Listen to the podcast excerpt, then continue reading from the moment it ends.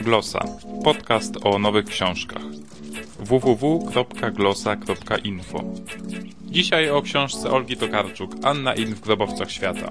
Zapraszam, Paweł Adam Piotrowicz. Ja, Paweł Piotrowicz, martwię się, bo nie wiem, co powiedzieć. Ja, każdy, który recenzuje, nie wiem. Ja, Paweł Piotrowicz, Piotrowicz, Paweł, mam wątpliwości, co też powiedzieć o tej książce. Bo ja, każdy, który opowiadam, tę książkę przeczytałem i nie wiem. I mam wątpliwości, bo początek mi się bardzo nie podobał. Ja, każdy, który opowiadam, Piotrowicz, Paweł, Paweł, Piotrowicz, później zaczął być wciągnięty. I nie wie teraz, co zrobić. O, to będzie ciężko powiedzieć o tej książce. Bo później książka była już lepsza, lepsza w treści była później. Ja, każdy, który opowiadam, Piotrowicz, Paweł, Paweł, Piotrowicz. I teraz już nie wie.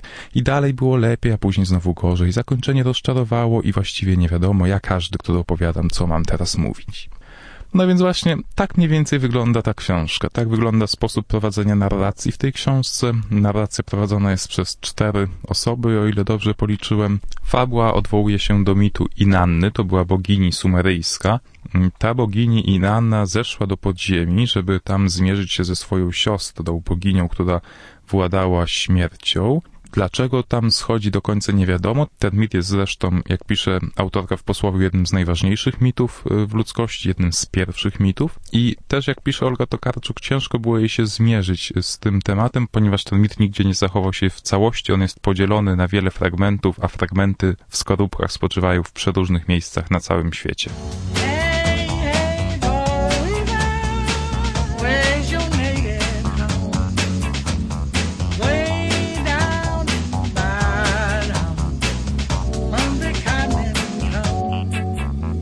No i cóż, niestety faktycznie widać, że ciężko było Oldze Tokarczuk poradzić sobie z tym tematem. Książka jest dosyć mdła. Gdy wejdzie się już może w rytm tej narracji, gdy zaakceptuje się specyficzny sposób mówienia, to wtedy jest troszkę łatwiej. Rzeczywiście środek książki czyta się nie najgorzej, ale później zaczyna to już nużyć i nudzić. Bardzo nachalne jest też promowanie feministycznego punktu widzenia. To jest w pewnym sensie uzasadnione, no bo ten mit rzeczywiście odnosi się do bogini, ale z drugiej strony ideologiczne wtręty naprawdę drażnią. Książka jest na wskroś postmodernistyczna, bo autorka wrzuca elementy współczesności do opowiadania. Nie jest to uwspółcześnienie wszystkiego, ale to miasto, w którym akcja się rozgrywa i te podziemia mają pewne elementy naszego świata, więc jakieś tam telefony komórkowe się pojawiają, fragmenty sloganów reklamowych, które doskonale znamy. Zależności społeczne też są jak gdyby współczesne. Mamy zanieczyszczenie środowiska, więc rzeczywiście to jest całkiem zgrabne. To mi się nawet w tej książce spodobało. Bardzo ładne uspółcześnienie tego mitu, ale nie jakieś przesadne, zmuszające bogów do noszenia garniturów i pracowania w domach maklerskich, ale ogólnie muszę zgodzić się z autorką, która w posłowiu pisze, że gdyby umiała, to chętnie narysowałaby ilustrację do tej książki. No faktycznie ta powieść zyskałaby, gdyby miała obrazki, a nie słowa. Teraz dodam jeszcze dwa słowa od siebie. Otóż od października Glosa, podcast o nowych książkach, ukazuje się nie tylko jako podcast, ale również jako audycja w akademickim Radiu Campus w Warszawie na częstotliwości 97,1 FM.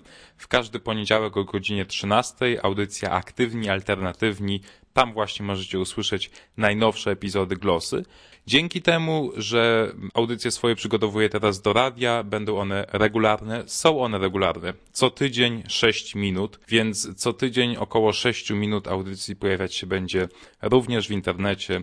Zapraszam więc teraz do regularnego słuchania www.glosa.info. A tymczasem żegnam się. Do usłyszenia.